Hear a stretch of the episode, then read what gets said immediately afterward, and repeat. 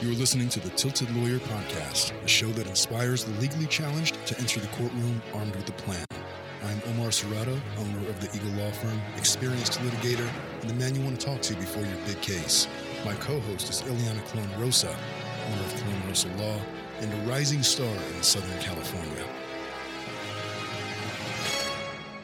And welcome everybody to the Tilted Lawyer Podcast. This is episode 15. I'm joined in studio with Ileana Colon Rosa uh, and the Eagle Law Firm staff. And interesting uh, weekend of news. Uh, the Darrell Brooks case ended and went to verdict, and the jury deliberated for exactly um, an hour and a half. Yeah, an hour and a half. So there were 76 charges, and I guarantee you that the the the longest um, aspect of what they had to do was dealing with the paperwork from 76 charges. So when when they read the jury instructions, uh, it literally took the entire day. And longer because dipshit Darrell Brooks kept on interrupting to ask about subject matter jurisdiction, and he was building um, box forts with the boxes of discovery that he had from his public defender, and he was asking the the, the judge if um, you know, the sovereign citizen nonsense. So that took the entire day. There was closing arguments, and the closing arguments, both sides were given about an hour. And the DA, I thought, presented a very concise, powerful closing argument. We're going to talk about that a little bit. Um, and then Darrell Brooks got over there and essentially delivered a confession for his closing arguments. so the jury took the case I, I want to say they wrapped up. They went late over there in Wisconsin around six thirty. The jury asked to be cons- excused around eight thirty, and the judge is like, "That's a good idea." And they all returned, and uh, they had a meeting before in the courtroom to address. There was a Reddit post that had came out that was purporting to be one of the jurors, and um, they had a discussion about. And of course, Joe Brooks asked, you know, because of this, we cannot have this. There, this has to be a mistrial. And the judge was like, nah, I think we're good on that. I think we're going to proceed. So that happened in the morning around 8:30. Around about an hour later, an hour 30 minutes later, uh, the jury announced that they had a verdict. So what that essentially means is they had 76 counts. They probably decided within five minutes. Is this guy guilty? Yeah, he's he's pretty guilty. I think happened, I think yeah. we're, we're done. And all 76 counts? Yeah, all 76 counts. Does anybody want to make an argument otherwise? No, I think we're good on that. Let's probably hang out for an hour just to make them think that Yeah, yeah. about it real hard. Let me finish my coffee. And so they had a stack of paper like maybe this big, and it was uh, basically um, uh, 76 forms for guilt, 76 votes uh, for not guilt, and they had to fill out every single uh, page. All 12 jurors had to sign their name to it and do the appropriate paperwork. That's what took the, the two hours, but they probably, you know, within minutes uh, Yeah. decided this guy was guilty. There really wasn't that much, that much uh, to decide on the case. Um, we're going to go over and dissect that trial because it is one of the most fascinating trials I could remember in recent memory uh, because it featured the sovereign citizen argument that was made popular on YouTube that's been around for years and years and years. And then there has been this small sovereign citizen movement on YouTube, and they have been trying to teach. They they, they literally teach classes. Like you could sign up uh, to one of these folks, and we will teach you how to be a sovereign citizen, and people will pay money so you could know how to fight your traffic tickets or whatever, or, or get out of taxes. This country amazes me every day. Yeah. it really does. a lot and, and the reason why it's gained traction is because occasionally it works for lower level traffic tickets the judges don't want to deal with this shit man like in a criminal trial is as far as i'm aware it's never worked i know specifically it's never worked in wisconsin i don't know if it's worked anywhere else but this idea that i'm a sovereign citizen and your laws are bullshit and uh, it's from a corrupt political system that I don't abide by, and I uh, therefore uh, decline to follow your rules. And I'm not Darrell Brooks. I'm uh, a representative of Darrell Brooks. Well, that argument has been debunked time in and time out in federal and local courts. and uh, it was on wide display here in Waukesha County, and we're going to talk all about it. So, just the highlights. Um, Brooks' defense was this. So, let me just paint the picture. So, you have a guy who was caught on surveillance video, who was caught on dozens of um, citizens' cell phone video recordings. Very graphic, by the way. Yes. Very graphic. Did you guys see those videos Yes. where he's actually running over the folks? Yes. When the verdict came out a couple of days ago, the first thing that popped up in every news, like any every news publisher, was the video Yeah. Yeah. of him running through the parade. Yeah. I didn't see any of like the more graphic stuff uh, because uh, I don't. Well, I didn't go out looking for it, but a lot of the video I saw was highly edited and censored. And there was one that was on YouTube where you could act literally just minutes, seconds before he's about to run into this marching band, Yeah. runs over that um, some guy with a trombone. I don't think that God. guy he survived, I'm sur- Oh my god! I'm surprised they haven't pulled it down. Actually, but um, six people did not. And uh, that's what this trial is about. So you have this mountain of evidence, and you're a public defender, and you're signed Darrell Brooks. And Darrell Brooks is carrying on about sovereign citizens, and he has his own ideas about how he should uh, be defended in the case and all of these things. What is your approach? How would you guys approach it? You guys are not attorneys, but I'm curious. You're now given the job. Let's pretend for a minute that you're going to represent Darrell Brooks. Where do you start? this sounds like an Elwood's question. so, It is not an Elvis question. but okay. Um, first of all, it will be very, very hard to like build up a defense around this particular person with such graphic evidence like surrounding it because it's not one, not two videos. It's like an entire state Yeah. of videos in social media and actually not only videos, but there were a lot before you mentioned Reddit posts, there were a lot of Reddit posts actually about that accident too. Yes. Yeah. Mm. You can't escape Reddit. Yeah. It's impossible. I think that's how I first saw it, actually. On Reddit? Yes. Yes. On Reddit. Okay. Okay. Well, okay, so the defense is you cannot get around the fact that he's on video all over the place. The physical evidence exists. So then what's your approach? Well, I'll tell you my approach. I would have said like, "Hey, so we all know you're guilty, so let's try to get you legal My guess is my guess is that the public defenders probably sat him down and they had a conversation that was something like this: like, look, I don't know what you want us to do.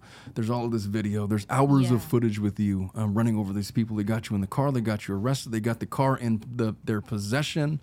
Um, they had a rap video where the car in question was prior to that incident with license plate full in view, the actual vehicle that rammed through. Um, so we're not going to get over that fact. The best we're going to be able to do is to argue intent.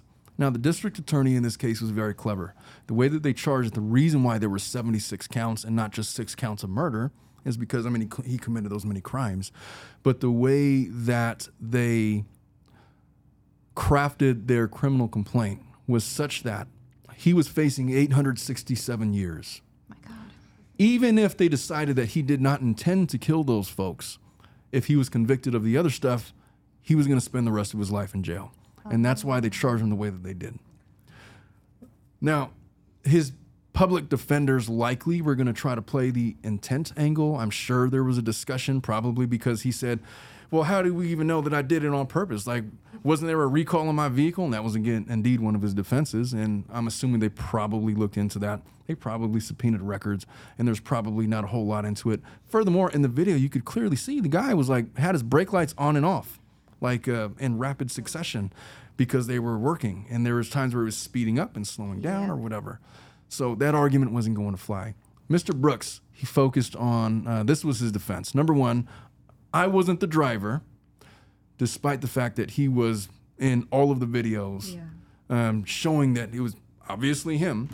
And you know what's worse is uh, he tried to wear a mask during the trial, but every single time, Oh, every yes. witness would identify him in court. Take off your mask. Yep, that's the guy I saw. He had dreadlocks at the time. He shaved his dreadlocks, but he has a very distinctive voice. He has a very distinctive face, and everybody uh, he would. For all of his witnesses, when he was cross-examining even the state's witnesses, he would say uh, something to the fact like, how do you know it was me? And they'd say something like, because it was you. you were the guy.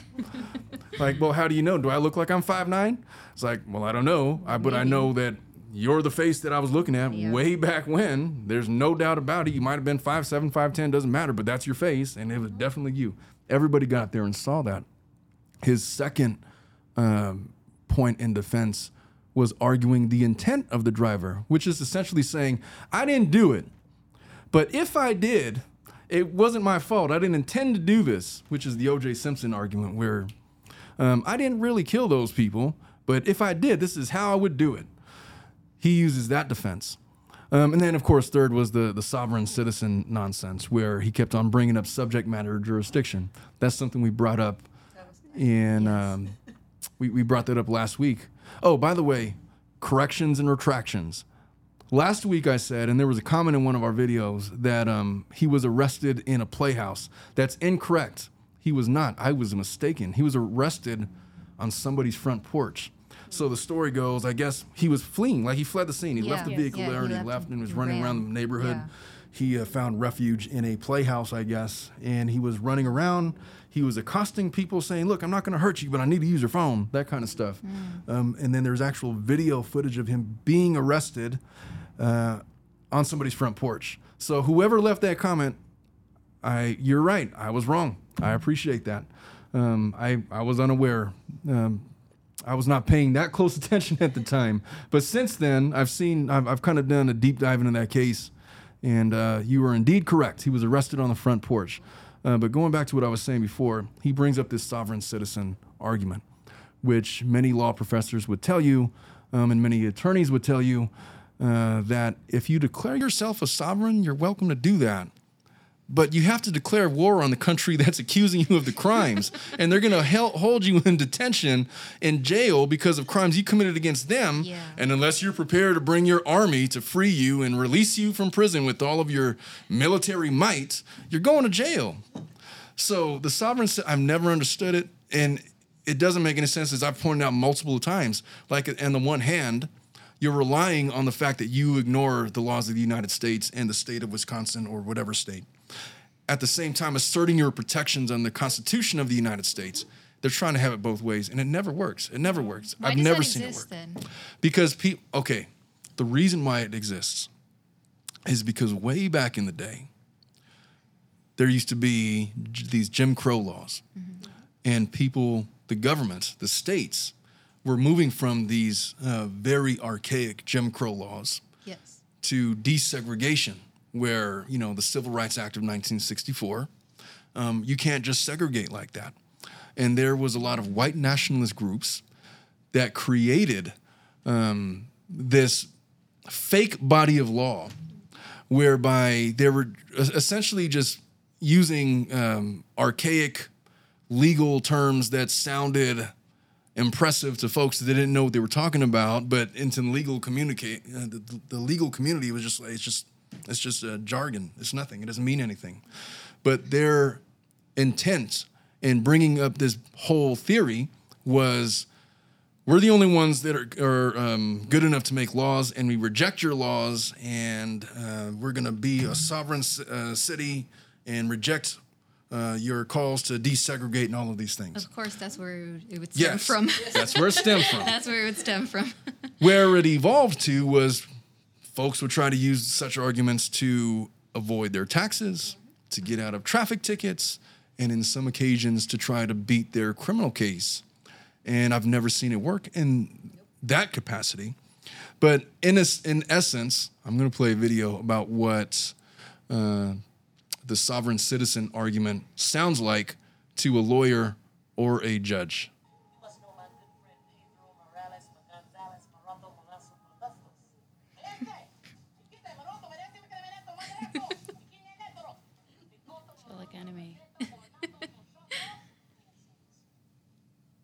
It sounds like somebody trying to pretend speak Spanish to a Spanish person.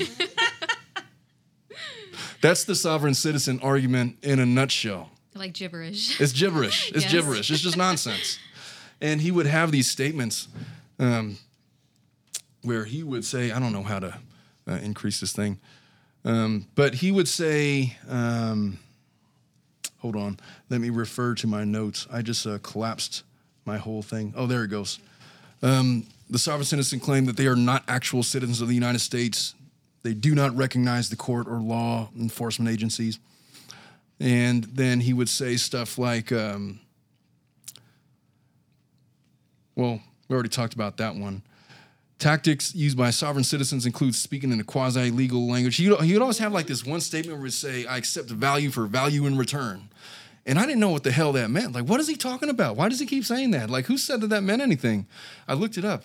Um, I accept value for value in return. It's supposed to be this idea that I accept your document for a monetary value and I return the value, which is nonsense. If I'm, I'm Yeah. telling it to you right now, it's nonsense. I'm handing you a document, a filing from the court. Take this paper. I accept this value and value in return. And if I were to say that to you, he's like, what the fuck are you Yeah. talking about? No. So he, but he would use that phrase like uh, multiple times uh, during his defense. So there was that. But getting into his defense, let's start getting into some of the highlights of uh, that trial. I told you guys about how he tried to call the entire state of uh, Wisconsin. Yes.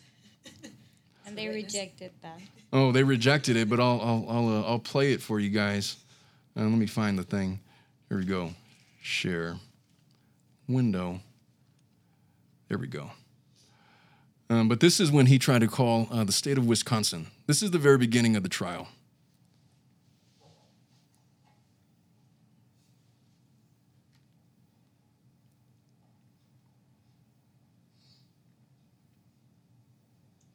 Thank you, everyone. Please be seated. I'm going to try that again. There we go. Boom. You may call your first Share. Actually, your second witness. Uh, defense would like to call the plaintiff state of Wisconsin to the stand.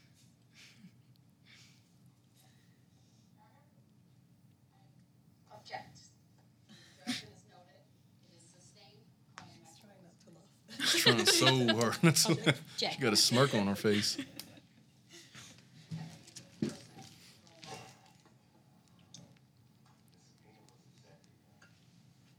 I'll take the issue up outside the presence of the jury if necessary. Call your next witness, please. Well, I would like to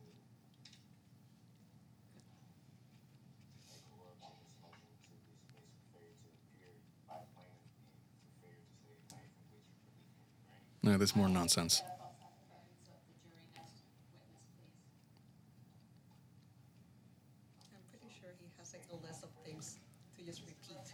Yeah, he's got he's he's literally got notes in front of him. He's just reading off of something that he read. Presence, call your next witness.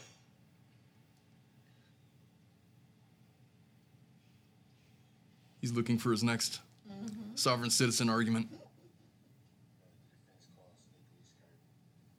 he calls Nicholas Kirby. So that was the he, he tries to call the state of Wisconsin, and that didn't work out. He called um, Juan Marquez. He's trying his best. Now, my impressions, my impressions of um, Mr. Brooks when he was doing the trial. You know what it reminded me of? It reminded me of law school when I used to go to um, back to my old law school and judge some of these mock trial competitions or the mock trial team. And they would try their best to like present an opening statement and a closing argument and uh, ask questions and do a direct exam and a cross exam. And it was all very carefully scripted. He reminds me a lot of somebody like that, just a complete novice, doesn't understand what he's doing. I think he tried to prepare, and he probably just did a, a lot of Google research and noted down all these sentences that he thinks are gonna work, but he just doesn't understand what he's actually saying. Like, just listening to him talk, it doesn't make sense. That he's he thinks that by just using the legal jargon, it's gonna be it's gonna work. Like, Yeah, he's gonna make him sound like he knows what he's talking about. and if this doesn't work, then let me try this other one. And then at the end, it's like, okay, I guess I don't have any more bullets, so let's move on. Yeah. So he calls he calls um this guy named Juan Marquez, and Juan Marquez um, he testified that he was marching in the parade with his wife, um, and some of uh, the Catholic communities of Waukesha County. And when he was hit, he was hit by the vehicle, and he was thrown about twenty feet. And Mr. Brooks calls him specifically. What could he possibly have to ask this guy? Right. His whole point which I guess, I mean, he had to come up with something, was when he spoke to the FBI, he said that the car was black when it was actually a red car. And so he calls and he questions him on that. Um, and he focuses on it. And then the guy says, Well, I don't know what kind. I mean, I told the cops that it was black, but it was clearly you. I saw your face. It was you. You ran over me. and then, you know, but that one witness identifies it. And that's, he thought he was scoring points. He ends up calling this guy Nicholas Kirby. Now, Nicholas Kirby was my favorite witness um, of the entire trial. He was present during the the scuffle that he got into with his girlfriend. Um, Brooks and his girlfriend got in a fight. Yes. Uh, I think I don't know if Kirby was a neighbor or whatnot. Um, he was an acquaintance of, of of Erica Patterson, and he was the first witness called by him. And when you look at his mannerisms, you look at his face, it looked like he wanted to fight Mr. Brooks. like he wanted to kick his ass. Like he he wanted to go all in, and he did not blink. And he's trying his best to ask, ask these questions, and so. Um, one of the things he said, he calls the stand, uh, questioned by Brooks during the case. Um, he testified about the fight that took place um, near Frame Park before the parade attack involving Mr. Brooks. So he was there for the fight that occurred before he just took off in his car and started plowing through people. Um, Kirby was present for the fight. He testified that uh, Brooks questioned him about whether there was a knife involved, and there was. He said that was a misunderstanding. I guess there was there was a knife somehow in it. It wasn't really relevant. Um, the whole point is he got up in the stand and he testified that he witnessed the fight. There was a woman in distress. He clearly saw that she was in distress, and then he sees him get in the car and take off and start plowing over people. So that wasn't really helping him any. Well, folks, we just experienced a minor malfunction. We lost about 10 minutes of audio there. We were discussing some of the witness testimony from the Darrell Brooks case. You didn't miss a whole lot. We didn't feel the need to redo it. The audio itself is unrecoverable, but I think that the spirit of the show remains with what was left. And thank you all for listening again, and uh, enjoy the rest of the show. And we're back. And I'm so glad that I paused because we were going to lose the rest of our show to um, a, a malfunction, uh, but we got that corrected.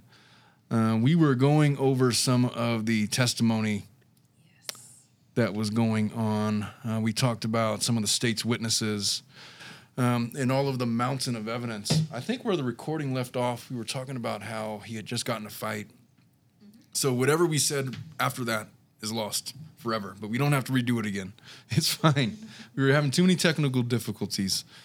Um, but moving down the state's witness list, uh, Sergeant uh, David uh, Warner, he, he gets up there and he talks about how he saw him.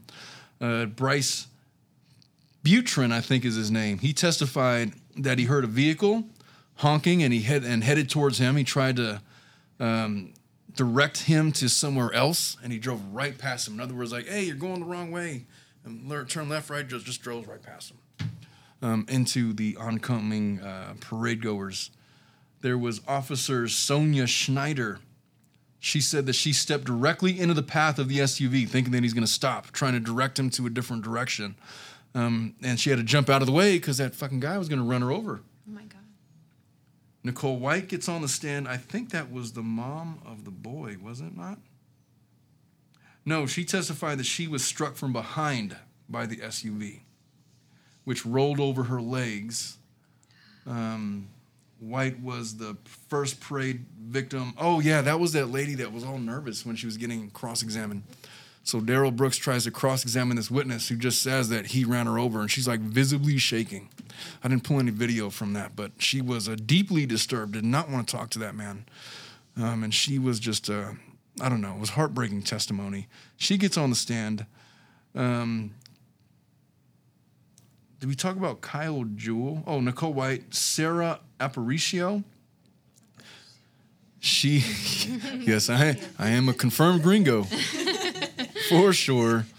Um, Aparicio, Apa, I'm, you know what? I'm not going to do it. Aparicio. She said that she witnessed the SUV coming over, uh, driving over band members, um, and after it passed within two feet of her, uh, personally, she thought at first that it was an accident, but then she saw the driver staring straight ahead as he continued past the band. Uh, Kyle Jewell describes the SUV going over what appear to be speed bumps, only to realize later on that it was human bodies.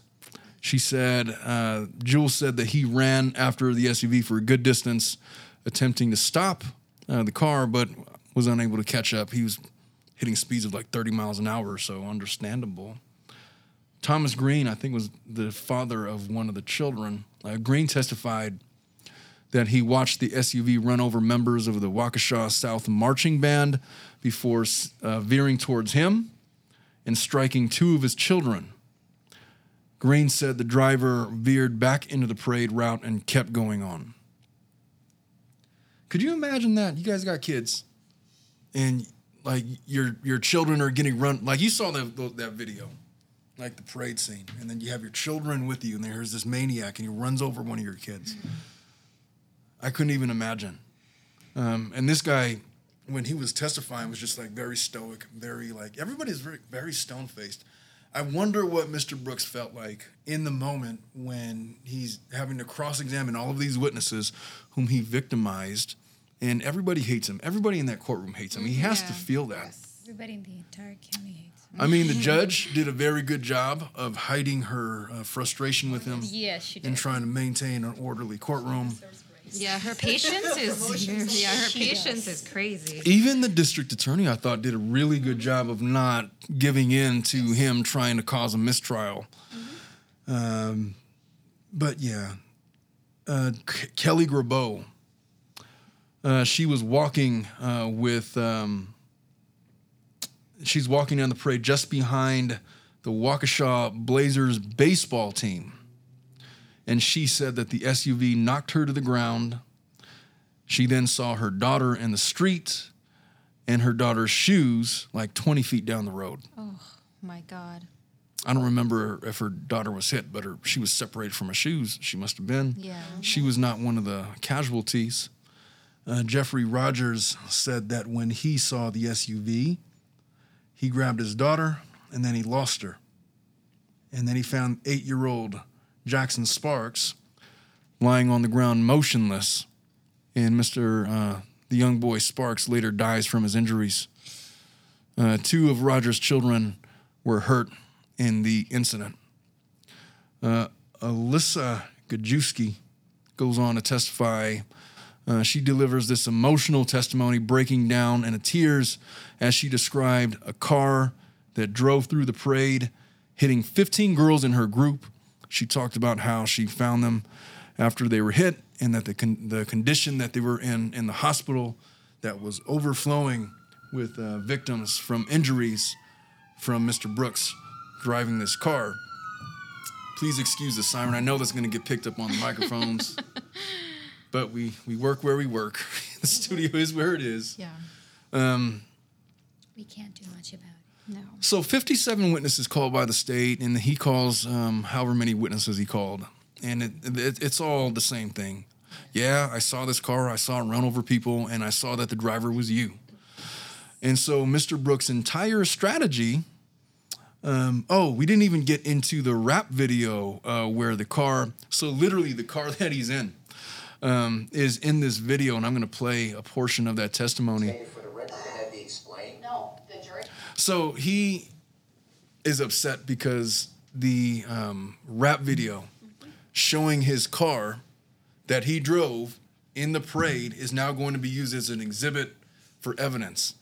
He really doesn't like it. And he's trying to use whatever objection he can in his novice legal mind to try to keep the evidence out. But the truth is that there is no objection where that video was going to be kept out that I could think of. Could you, Ileana? That video was coming in. It was probative, and I think that there was some discussion about the audio should not be played because it might be more prejudicial. And they're really only uh, introducing it because they want to show that the video was there in his presence prior to the to the incident. It was the same car, same license plate, whatever. But this was Mr. Brooks' argument. I'll try to get through it as quickly as I can. will disregard the statements made by Mr. Brooks. They're not evidence, and the statement So this exhibit shouldn't be evidence then, because it Mr. didn't Brooks, the exist before objection's today. noted, it's overruled. Go ahead. This, He's really mad. Still photo shown before of Mr. Brooks standing in front before escape. This is the video in which that still photo was taken from. Objection, how does he know that? The witness may answer. I'll give you the opportunity to. That's a answer questions. foundational objection, by the way. That's the correct When object, objection. Asking the questions, go ahead. Where'd you get this video from, sir? Objection, leading. Overruled, the witness may answer. He doesn't know what a leading question I'm is. sure he doesn't know it. He watched too many trials on TV. Yeah. Just To noticing. one seventy-eight, permission to publish. Objection to the relevancy. Yeah, those were his main objections. Relevancy, and he would always say it, objection, relevancy, Receive exhibit one and um, permission leading. Leading, relevancy. Uh, for the record, one seventy-eight, Your Honor. no, could you please tell me the length of the video? Length is two minutes, thirty-three seconds. Take that up. I'll skip ahead. Oh. This is like an eight minute clip. But here's the rap video. Okay. There's the car. There's the SUV. There's a license plate fully in view. I wonder why he didn't. I I wonder why he didn't blow up on the rap scene with it's a production rap quality music like video? that. Yeah, it's literally a rap music video. You guys could step around if you wanted to see the. But here, failed. Uh, Oh my failed God. rap musician. Of course, will be. so that was allowed to be used in the exhibits? there was an exhibit for the sole purpose that if you look carefully, and you'll see it again pop up here in a minute, that red SUV is in this music video. I don't know how long before the parade incident, but it was there, and license plate was full in view. The DA used it in her closing arguments. There it is. It's right there. Wow. They didn't play the audio because they thought it would be too prejudicial, whatever. It wasn't important, the audio. But they want Yeah. to see that The there's the car. probably just. Yeah. Yeah, it's just, just and the lyrics, other you know. the, the other aspect is that the jury was allowed to go and observe and view the car so they saw it in person In they did a walk around they saw it here in the video and of course they saw the, the rest of the video what is that an ak that's clearly not ak an Uzi i think it's an Uzi I only know that because of Call of Duty. I'm, you know. Everyone's gun knowledge nowadays it comes from video games. Anyway, so that was uh that was the rap video. He's clearly just pissed off, and there's the car again. One seven five. Objection, leading. And objection leading again. Do you think it would it would have gotten as much media attention this trial if he wasn't representing himself? Uh, no, I don't think it would have. No, right? I don't think it would have. I think people were captivated Yeah. because say what you want about Mr. Brooks, um, he's a fairly charismatic guy. Yeah. Like he's interesting to listen to. Like he knows how to tell a story. I paid particular attention to his closing argument. It was very misguided for the for the content. I'm going to speak more about that, but um, his delivery of the message, um, his mannerisms, his pauses. He's a natural public speaker. He could have been. Um, I don't know. He could have been somebody very influential, very persuasive Yeah. um, which makes me, you know, a guy like that that has that kind of anger issues, and he had children, he had a girlfriend, he has a history of domestic violence. He does, yes. Um, imagine having to live with a guy like that. That's what I was gonna say. Actually, he, he- I always say this. Since the start, I've always thought he, he, his whole intention of representing himself was to put on a show. That's it. yes. It's it was for the sole and main purpose of having his face and everything being remembered by the people of that county, that state. And now that the trial has gone so popular on social media, and now in the in the entire country, more so in any other uh, country that also speaks English and watches these kind of things, Yeah. he's gonna get so popular. Yeah. So after Oh, yeah. everything he does and everything, he's gonna start publishing books, interviews, and yada yada yada. I promise you that he's and gonna like be um, he's gonna be a jailhouse hero. Yes. Yes. He's gonna be a jailhouse lawyer, Oh yes. And he's got plenty of time to do it. He's gonna he's built up a cult following in there, and you know. But yeah, like I said, he's a charismatic, charismatic, influential personality that uh, wasted his life. Entertainer at Yes. that point Yeah. because of Like all. guy. uh, If he wasn't as charismatic as he was Tiger? Oh yes, Yes, Tiger, Tiger- King. Tiger Tiger King. King. Like the Tiger Ti- King. Tiger Yes. King. Well, Yeah. started there, but that's something that maybe prisoners or criminals from previous ages did not have. Yeah. That like Yes. The media reach of media. Yep. Yeah. Ted Bundy, Je- Jeffrey Dahmer, and everybody else started getting famous now Because of because of mm-hmm. series and movies and everything. But back then, they didn't have that exposure. They did not, But no. now these people know they do. Mm-hmm. So they need to put up a show on it. Mm-hmm. I'll tell you what, there's been plenty of people that have represented themselves in court without as much fanfare and much worse cases than this. I mean, not worse, but in just as interesting cases, I would say, Yes. you know, and they don't get nearly as much fanfare because, you know, they're boring folks. They don't have that personality where they could captivate an audience. Uh, Ted Bundy was one of these guys early on in the 80s, I think. Was it 80s when his, his criminal case? 70s, yeah, something.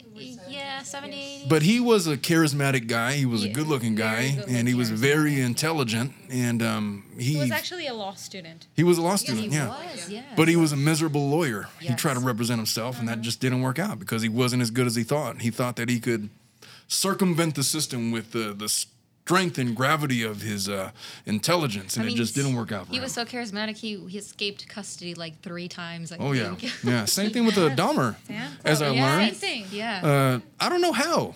How? Um, I don't know if it was charisma as much as the guy just, oh, this guy's not, whatever. that too. He's That- clearly yeah. not a threat to anybody. too. You know? Um, who knows, man? But for, yeah, for the reason why this is so much fanfare, I just think that he's a charismatic personality. Um, I thought that this moment of the trial, so the district attorney, listen, his whole strategy in this trial was to create a mistrial or grounds for appeal. He tried to do everything in his power to disrupt the proceedings, and the judge knew that. And the DA knew that. And they even spoke about it in their press conference after the trial. That look, this was a different kind of a trial. We had to make sure that the, the record was pristine to make sure that he had absolutely no possibility of prevailing on, on appeal. And so that's why you saw the judge bending over backwards rather than holding in, in contempt and giving him every opportunity because she wanted to, to be no chance that he was going to file an appeal and be successful on it. And she did a fantastic job. Whoever is taking this case on appeal, I don't know what the grounds for appeal would be. Yeah. I don't even know where they would start. Um, but because they understood that very early on, um, that's why the case took as long as it did, and that's why you saw them behave the way that they that they were. But one of the things that they were trying to do was evidence-wise. One of the reasons why it's a really bad idea to represent yourself as an attorney is because you don't understand the rules of evidence. There's a lot of things that I avoid going into during trial because I don't want to open the door into other things that are going to be prejudicial or distract from stuff. And one of the issues was he had a history of domestic violence and he was a registered sex offender. And they didn't bring up any of those things because they wanted to focus on the charges. Yes. But this idiot gets his girlfriend on the stand and he wants to go into all of this stuff. And this is what happened. And he just lost his shit. The jury was not in the room, mm-hmm. but this is some of the theatrics that happens. what is he that yesterday. ability to question you about that. Question this witness and to look at the veracity of what your claims are here. So, What is he doing? you take an early lunch, that's in your cell, you can go get it and bring it, but without that letter, I'm not allowing this line of questioning. Do you have the letter with you in court? I just said no. How many times I gotta say the same thing? on- He sounds like a child in school. Yeah. Child. because you interrupt me so much or you answer quietly. And, and I'm taking notes and I'm focused on probably. He's even making faces. By the way, I read somewhere that that judge is pregnant right now. So she's dealing with all that oh stress. Oh my God. This idiot in the courtroom, and she's sitting there however many months pregnant. And the state had the audacity to put her in front of that idiot? I don't know how she didn't lose it. That poor, that poor baby's gonna have an attitude. Because I, I find it hard to believe that Well, I'm gonna all let of the a sudden state, nobody hears what I say. I'm gonna let the state make a record of why they believe it's objectionable. that hasn't let them do His that. faces. Are you sure he's an adult? I don't know. He's 40 years old, 40. born in 82.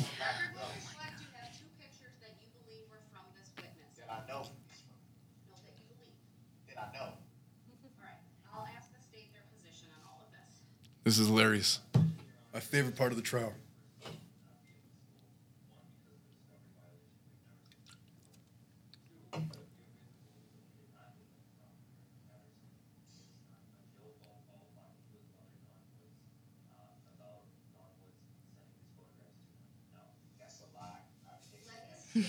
That's a lie. That's a lie, though.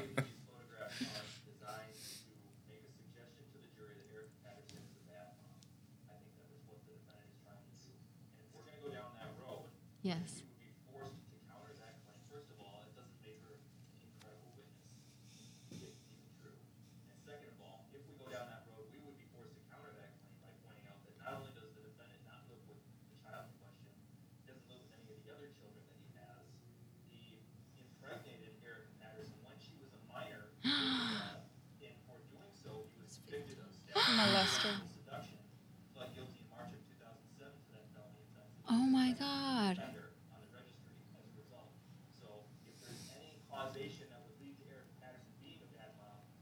This guy's a direct role in that causation. What causes scumbag, Yeah. basically. History of scumbaggery. Since he want to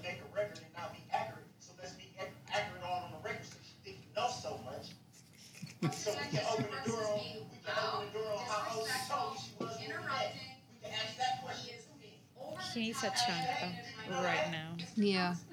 He's losing it. Yep, yep. I'm not gonna sit here and let somebody be inaccurate on the record and lie on the record. That is a cornered animal. Yes. being removed from the courtroom.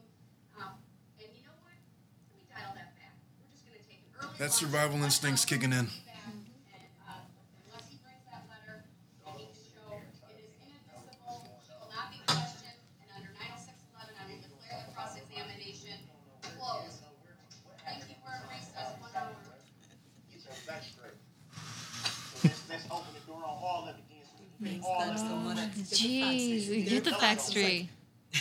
Oh, it was like a month like this, man. this, this, he's starting to unravel at this point. So because he brought up his ex girlfriend, they opened or he opened that door to. Well, because he wanted to question her about um, he, he wanted to question her about aspects. He basically wanted to impugn her integrity as a mother for Oh. whatever reason. Not only is that not relevant, but not it opens the relevant, door to other stuff. Which is what the DA was saying. If he wants to go there, then I guess we're going to get into all this other stuff too. Yeah. And then he loses his shit because it's like, damn, I can't even go down that avenue because they're going to bring up all of this stuff. Don't you remember what happened? I don't remember what Amber was saying in the stand, but she mentioned Kate Moss. Remember her? Yes. Yeah. And then Oh, that yes, opened that the door yeah. For Kate to testify. Another the example. Were like, yes. Yes. Oh yes, I do remember that. Yes. And then it's same thing here. So Same thing. Yeah. he opened the door for that. I think uh, because I watched that whole video, and I think there's a point where the judge is pretty much explaining to him what opening the door means. 'cause Yeah. He just doesn't understand. and He Really? has like, like a different idea of what opening the door is, and she's just there like schooling him, which at a lot at a lot of points in the process of the of this case, the judge just ignores him. Like that's not my position to tell you like what the law is or how, what this Can't give you legal advice. Yeah, but then Yes. at some point she's like, okay, let me just explain. Yeah, she's trying to make she's keeping her record very Yes. clean, and that's yeah. I mean, it's opening the door. I mean that you know sometimes our clients open the door unwittingly on the stand, Yes. but this guy was you know voluntarily opened the door with his questions of the Yeah. witness, and um, I thought that the state was being very gracious in offering that explanation. Yes. Because they didn't have to do that. They could have just like hit him, but they didn't need all of that. They had all of this other stuff that we went through. And so, okay, at some point they're going through i think it was i forgot what part of the trial it was um, if they had arrested oh no i think it was because he was not calling his witnesses or refused to uh, select the witness that he wanted to call and he was um, arguing with the judge and she kicks him to the other courtroom and then he protested by building himself a little fort With the disc- and hiding from the camera. Let's take a look at that. Here's his little confirm, well, he put him on top, he put him on the floor. That's his right. You're not Here's his little boxes. by his own conduct that he's done that. The record should reflect Mr. Brooks is muted because he wants to continue to debate with this court about my prior ruling regarding his uh, forfeiture by conduct of his right to present further evidence on his behalf. Yeah, and that's after the, the judge just made him close his case because he was not being forthcoming. Who is your next witness? You're going to call, and he was pissed off because he didn't want to disclose the order. He wasn't prepared to ask the questions, and so she closed his case for him.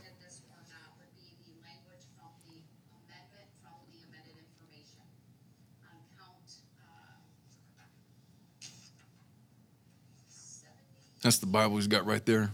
He used that as a prop the entire trial. And now he's pissed off. They've muted him. He's frustrated. So here he goes, building a fort. There he goes. I love it when the court meets the, the parties. seventy-six. There's parts of the trial where, uh, and there he goes, he's building it, where he was muted and he's like doing Pilates in the courtroom trying to get his objection. Objection, objection. Oh my God. He wrote it on a piece of paper and was holding it up to the camera. What a circus. This looks like when I used to fight with my mom, and I said I'll just go leave the house, and now we'll build. I will build a fort with the bed sheets. Yeah. That's what he's doing. Yeah. That's what he's doing. Just this child, childish behavior. Yeah. All in all. Yep. There you go. I had not seen this part. He's trying to shrink himself almost. Yep, yep. He's taking himself off of He's camera. trying to dis- disappear.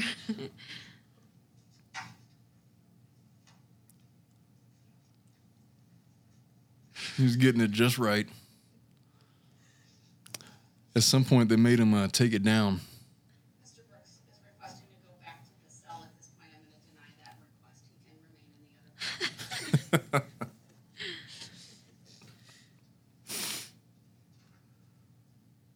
Who's peeking his little head? He's like peeking. He's like taking a little look.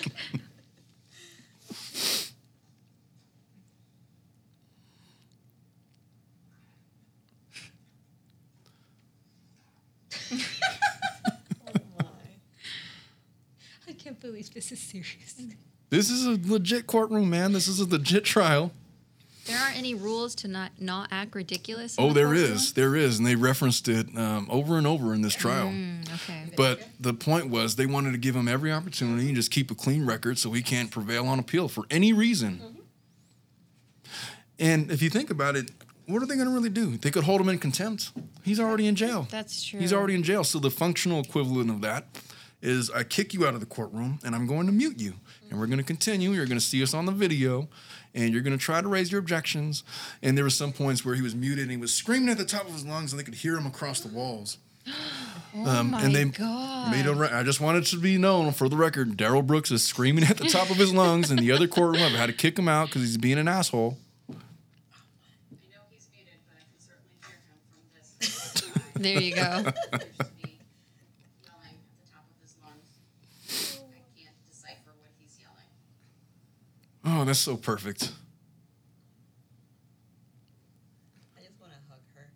Yes, absolutely. She needs a vacation. She does. Eventually, they uh, made him take down the fort, and he got pissed off and caused another scene. I don't think I pulled that video either, Her but kid is not gonna be able to pull any kind of shit. Yeah. oh, she's got the patience of a saint. I'll She tell you really that. Does. Um, so it de-escalates. Well, de-escalates. It escalates from there. Um, Darrell Brooks is beginning to feel more and more cornered, and he knows that he's not going to win. He knows at this point he's lost. He can't get anything to go his way, and so uh, there was more fireworks and disrespect of the judge. And um, I think this is one where he does a stare down. No, that's not. That's coming later. But I'm not sure what the, the true analogy for check this is, one out. But that's how I would take it. That's a subpoena. Um, no, that's, that's not a subpoena. The subpoena is when you actually get the subpoena paperwork by mail or, uh, I don't, Mr. Brooks, would like to ask a question? I can't swear, Your Honor. No, because you're trying to define something which would be testifying, which you cannot do at this time. So the jury will disregard his last comment. Is that a Go priest? ahead and ask a question. of- Yeah, that's a priest. Oh, okay.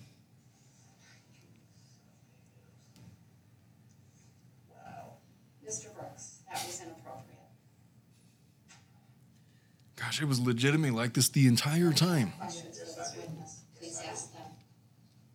I would have been so pissed off if I was the DA having to sit there through all of that. I would have been so annoyed.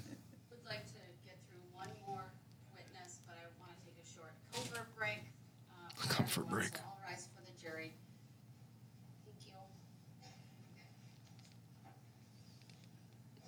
He's about to go off right here. I think he's going to bring up his uh, subject matter jurisdiction.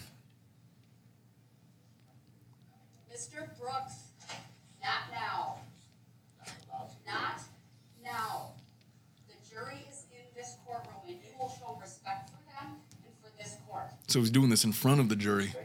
Mr. Brooks, Telling them the truth. stop. I'm putting you on notice that you are on the verge of this court creating a curative instruction about your frivolous arguments. I Wow. will not have you claim legitimacy for what are debunked, frivolous, sovereign arguments. That is why Prove it. your questions Prove it. are being Prove that it's objected to, frivolous. and Prove that why it's frivolous. Prove it. all the cases that we've already referenced, sir, we are to recess, we'll be back in Prove five it. minutes. Thank you, everyone. I don't agree to a estoppel. Can you Yeah, this is just the beginning of him beginning to completely unravel. It continues on from there, um, where oh, just more sparring with the judge. So from there, we get to this point where we're nearing the end of it. I think this is when they told him to take down his forter. I forget where this was in the trial.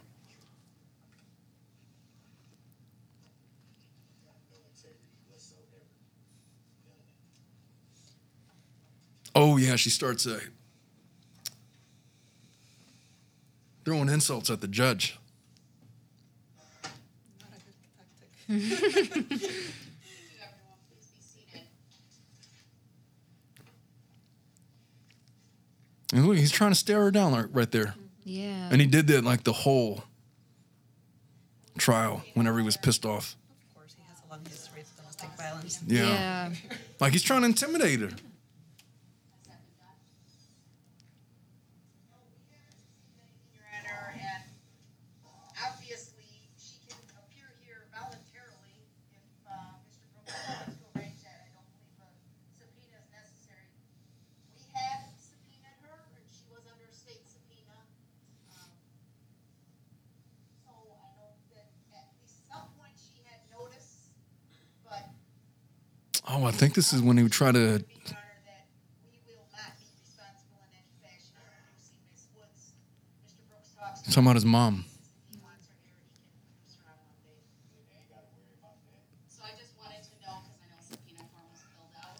So I. If I want her to be here, she gonna be here. hmm And then she wasn't there.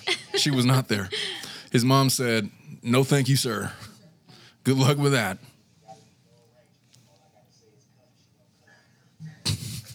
Like he controls her. Yeah. Mr. Brooks, do you intend to call her as a witness? Because I'm directing you to have her here at nine Said AM. all that at the beginning, man. Like, I don't even want to be here that much longer. Just do what you gotta do so I can get up out of here. I'm tired of being in the courtroom that has no integrity whatsoever. How can you even call yourself a Mr. judge? Brooks, I need to make a record of. of I some need to make a things. record too. God, there were some times like during this trial where I wish the bailiff would just Yeah. Kick his ass.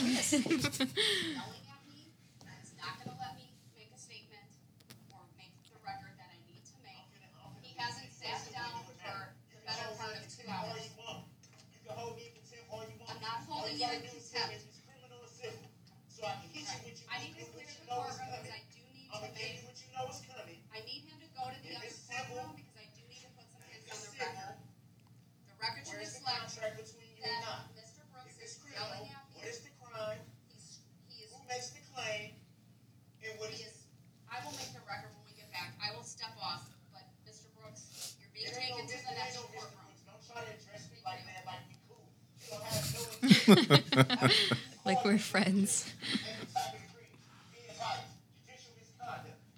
somebody's system.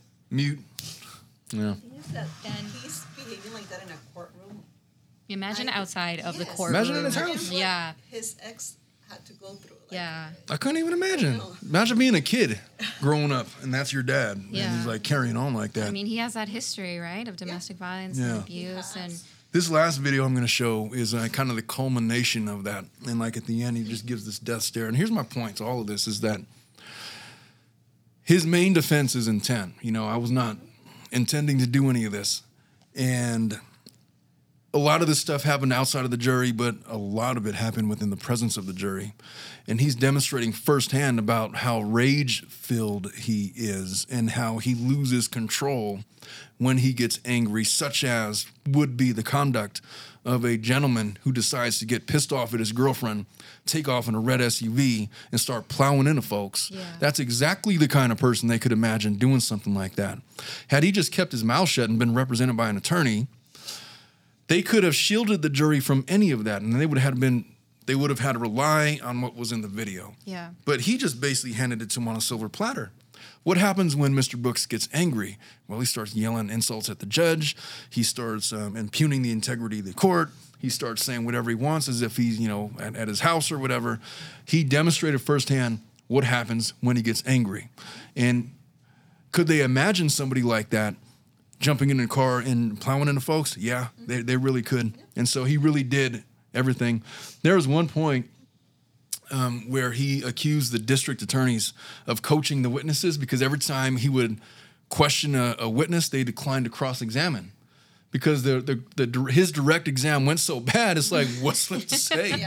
I mean, we don't need to say anything. We're good, Your Honor. Um, and then he started saying, well, obviously it's a conspiracy. And all of a sudden they're trying to play games. And they obviously coach him because now they don't want to do cross examination. And the answer to that was because There's nothing to ask. there's not Yeah. much more to add to that. Yeah. Your questions had them identify you as the murderer in so many words. And so, oh, I they, it was a um, constant. Like almost every witness made sure like they emphasize on you. It Yes. was you. Yeah. Like like just just in case it wasn't clear, you. Yeah, yeah, because he didn't say, "Well, I don't, I don't consent to being called by the name Darrell Brooks," and so, okay, well, it's either Darrell Brooks, but more importantly, it was you, mm-hmm. you physically, mm-hmm. that person, whoever you is, the mm-hmm. representative of Darrell Brooks or Darrell Brooks himself, it was you. So there was no mistaking for the ju- the jury, and they were not getting uh, hung up on his sovereign citizen arguments. They knew it was nonsense, and the court, you know, they're they were probably just as frustrated with him as the judge and the DA was, because every time they'd be called in, they'd have to get kicked back out because he was throwing a temper tantrum. And so they must have been as frustrated as everybody else. But it's hard to say because a lot of this they were shielded from. I'm sure they're not going to see a lot of this stuff until they get home and watch it on Yeah. YouTube. But going to the closing arguments, I thought that the DA, Sue Opper, um, was very throughout the entire trial. You could tell number one, you could tell that she is a bulldog district attorney. You don't want to mess with her in the court.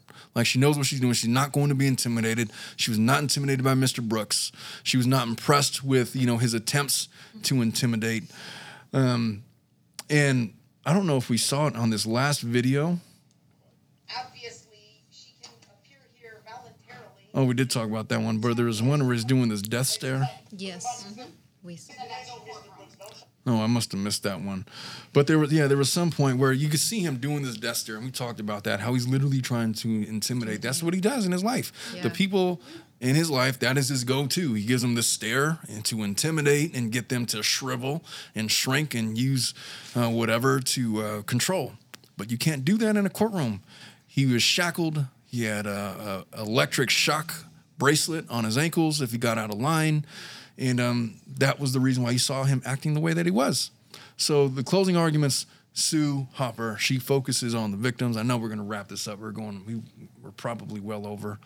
Um, but uh, she focuses on the victims. She focuses on the families. She didn't have to say a whole lot. I think she went 47 minutes in her closing arguments. But having gone through 57 witnesses, that's that's fairly quick and concise in a trial like that wow. And both sides were given an hour and there was a lot of charades going on between darrell brooks and what he was going to say. At one point he tried to uh, say that he was going to tell the jury that they could nullify the verdicts.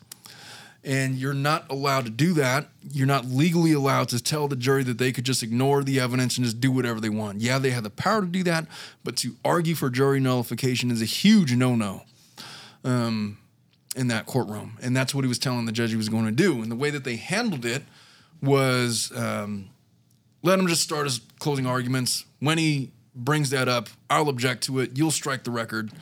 and then we'll continue. And that's exactly what happened. So he gets up there and he tr- starts telling the jury that you have the power to do whatever you want. Um, and he talks about jury nullification and then says objection, move to strike, sustained. Uh, the last part is stricken. Mr. Brooks, move on, and then they did. I don't remember how long he spoke for. It was about 30 minutes or so. But his entire closing arguments wasn't geared towards I was not the guy in the car. It wasn't geared towards I didn't kill these people. It was more along the lines of it was a very tragic day. My life changed forever that day. And um, I don't know why God made me go through this. And he's trying to make himself the victim. Wow. And there's like 60 other folks and all of their families who are victimized. And rather than focusing on the tragedy that befell the victims, it's like uh, I have a newborn son. I'm never going to be able to hold him. I have children that I'm never going to be able to talk to. And they keep saying bad things about me uh, to my kids and to my family. And you guys have the power to let me go. What that all amounted to was a confession that I did what happened. Yeah, I did all of those things, but I didn't. I didn't intend to kill those folks. Was I guess like the closest you could say that he came to an actual defense being asserted in his closing arguments. Yeah, but it was, he was essentially saying was I throw myself on the mercy of the court and the hands, the merciful hands of you good folks who can do the right thing and allow me to be able to reunited with my family again and move on. And he went on to talk about how he sits in his jail cell and he's especially when they go lights out and he's sitting there in his bunk and you know all by himself and he thinks about the events of what happened that day and how he can't believe it all came to this and then all sue um, um, what's her name hopper says on rebuttal like your honor i ain't got a whole lot to say other than to point out that all of that was about him he didn't have anything to say about the actual victims Yeah. in this case and he reminds the jury about what this is about Yep. and then the case is uh, handed to the jury. They deliberated for, I think, an hour, hour and a half, and then they asked to go home. I suspect that within the first five minutes, they all decided that he was guilty on all counts. Um, I don't know. I don't even know if they had asked for exhibits or to review any additional evidence. They may, they may or may not have, but they come back the following morning, likely to just finalize the paperwork, and they read the verdict. And there's one last. Um, oh, there was a whole mistrial attempt because of a Reddit post. We don't need to get into all that. No. Um, but one of the highlights of this entire case was as they are reading the verdicts, and they all 76 counts, guilty on every single one, and they went through one by one, and at the very end. Uh, somebody told him uh, to burn in hell, you piece Oh of shit. And I'm going to play that video because he's being Oh hailed God. as a, uh hero, Just one note. basically saying what a lot of people wanted to say during this trial. Please bring the jury up. Would it be proven for the record, Your Honor? He's trying one last attempt at the sovereign citizen stuff. One more time. Yeah, one more One time. more Ah, time, what why the hell? Why Hail not? He Mary. doesn't give up. Yeah. Everyone in the courtroom to demonstrate appropriate decorum and courtesy as the verdicts are read and refrain from audible responses. Any disruptions may result in removal from the courtroom. I'll let you guys hear the when she reads uh, the verdict on the first count and then skip ahead to the piece of shit part. He's asking her if it's a tacit agreement. Jurisdiction for the record. Again, somebody gave him these sentences. Here, say this. It'll Yeah. totally work. I respectfully object to that ruling, Your Honor, request the legal reconsideration of your ruling I've considered it denied. for the record. Mm-hmm. It's denied for the record. Will not be addressing that. For the record, may I respectfully reject that ruling and take exception to that ruling, Your Honor. You may. Still denied. She's not. She's done. She's so done with this Yeah. guy. I could tell that. She's trying to go home. Yeah. At the end, she was like, I'm going to say it once, and that's it. Like, Yeah. I'm going to repeat myself. Yeah. Yeah. For the record, may I request My legal and factual God. basis for your ruling, Your Honor? Which she's already repeated hundreds Yes. of times in this case already. It might have been a false alarm. For the record, may I respectfully request a written judicial finding of fact and I wonder if he's still making objections right now in his jail cell. It honestly sounds like the video is just being replayed. All rise. Coming in. For the record, may I respectfully move interlocutory declaratory appeal on this matter, Your He's an example of strong faith, and she's an example of a lot of patience. Mm-hmm. Yeah. The matter is adjudicated by a court of competent jurisdiction. That's the subject matter jurisdiction argument again. What law or fact, Your Honor? All the ones we already said. Is that a tacit agreement that you don't have to answer that question? It is. Record, Your Honor, as a public servant. She just stays silent. I love it. I would too after all that. You don't have to address admiralty law or common law. The court is operating under admiralty law. We'll not be addressing any of those issues.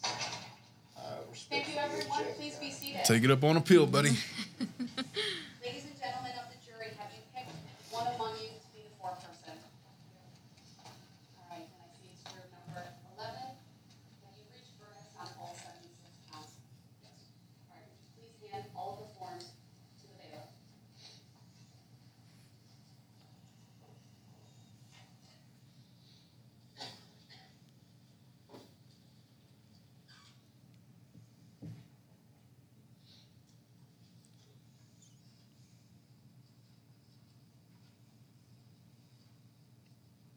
This guy in the background, I've been watching him the whole trial. He has that same face throughout the whole time. Same poker face. He's the bailiff. I assume he's a bailiff. I, was, I kept watching him to see if he was going to stand up and like uh, put him in a chokehold or something, but he never did. He just kind of looks a little bit like, okay. It's like he's probably the judge already told him, to, "Hey, just let it go. yeah. If he gets out of his chair, then tase him."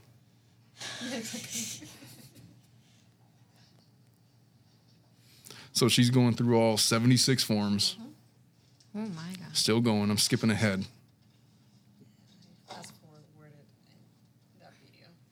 It was too much. To the. Too much paperwork. the defendant, Darrell E. Brooks, guilty of first-degree intentional homicide as charged in count one of the information. And he's sitting there with dated this the uh, 26th day of reserved look on his face. Signed by the foreperson, juror number 11. You find the defendant guilty of first-degree intentional homicide, answer the following question, yes or no. Did the defendant commit first-degree intentional homicide while using a dangerous weapon? Answer, yes. We, the jury, find the defendant, Darrell E. Brooks, guilty of first-degree intentional homicide as charged in count two of the information. Did the defendant commit first-degree intentional homicide while using a dangerous weapon? Answer, yes. Hey, you are to be removed right now. Wow. You will not do that. It's probably one of the family members. Yeah. But that was it. That's the Darrell Brooks case in a nutshell. And uh, I think that that gentleman, whoever that was in the in the gallery there, spoke for a lot of people. Yes. He was holding that in. He was Yep. holding that He in. He just for wanted to make sure we got enough time. guilties. Yeah. He Yeah. was waiting. He was waiting for the- right there you go. moment. So just to uh, to wrap this show up, uh, this special edition of the Tilted Lawyer podcast to dis- discuss Darrell Brooks, um, they're going to be sentencing him on Monday. It's a mandatory minimum of life in prison. Is it the sentencing or the reading of the uh, victim statements, I think, on Monday? I think they're going to do both. Both? I Okay. think so. I might be wrong. I don't know how it works in Wisconsin. To which he clearly is going to object. Oh, he's going to have objections. Yeah, he's. Uh, I hope they tase his ass. As he tries to interrupt the Yeah, I think victim statements. That the- you don't have to be afraid of the record anymore. Just kick his ass. So yeah, I don't. I, I want. I think that they're going to sentence him on Monday, and there's there's not much mystery behind. it. He's going to get life. There- there's no death penalty, but he's getting life in prison. Yeah. And uh, there's going to be victim impact statements. That's going to take however long it takes. Who knows? Is there bail? Uh, no, bail's been No bail. revoked. Okay. There, there's no bail. There's nothing. He's in jail. There's nothing. Uh, there's yeah. He's been convicted. He's a convicted murderer at this point. Yeah. Convicted of 76 counts, as a matter of fact. And so he's gonna. He's never getting out for the rest of his life, unless he p- pulls some kind of Houdini disappearing escape act. Um, he's going to die in there, and he's just gonna have to be content with uh, getting you know his uh, his groupies in prison. He's gonna be the jailhouse lawyer. And he's gonna probably find himself a boyfriend or two. And uh, What else can you do, right? In and jail. we'll- hey, hey, I'm, I'm sure he's probably going to have a following of female people uh, writing him letters. Oh my. Like you're Um, innocent. You didn't. You didn't mean to do that. Yeah, you know the wayward, the the wayward uh, people that uh, do those kinds of things. But with that, uh, thank you for joining us. And for next week, uh, we are going to be discussing. Well, I'm not sure what we're going to be discussing. We were supposed to be discussing the OJ trial to, today, but I think we're pushing that back to next week. And as always, if any of you wanted us to address a topic, then let us know, and we will um, honor your wishes, as we did with this one. We were going to talk about something this week, and then people wanted to hear about Darrell Brooks, Yep. and so that's what we adjusted to. So uh, thank you again for listening. Once again, every Thursday we're recording the show. On Fridays, our show debuts um, on the YouTube channel and on whatever podcast you want to listen to. And thank you again for listening, and we will see you all next week.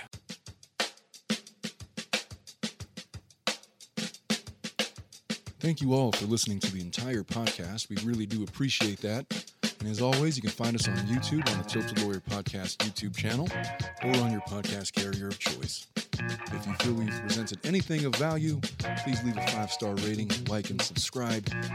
We always appreciate that kind of thing. And we do look forward to seeing you all again live every Thursday at 3 in the afternoon. We love you all. Take care.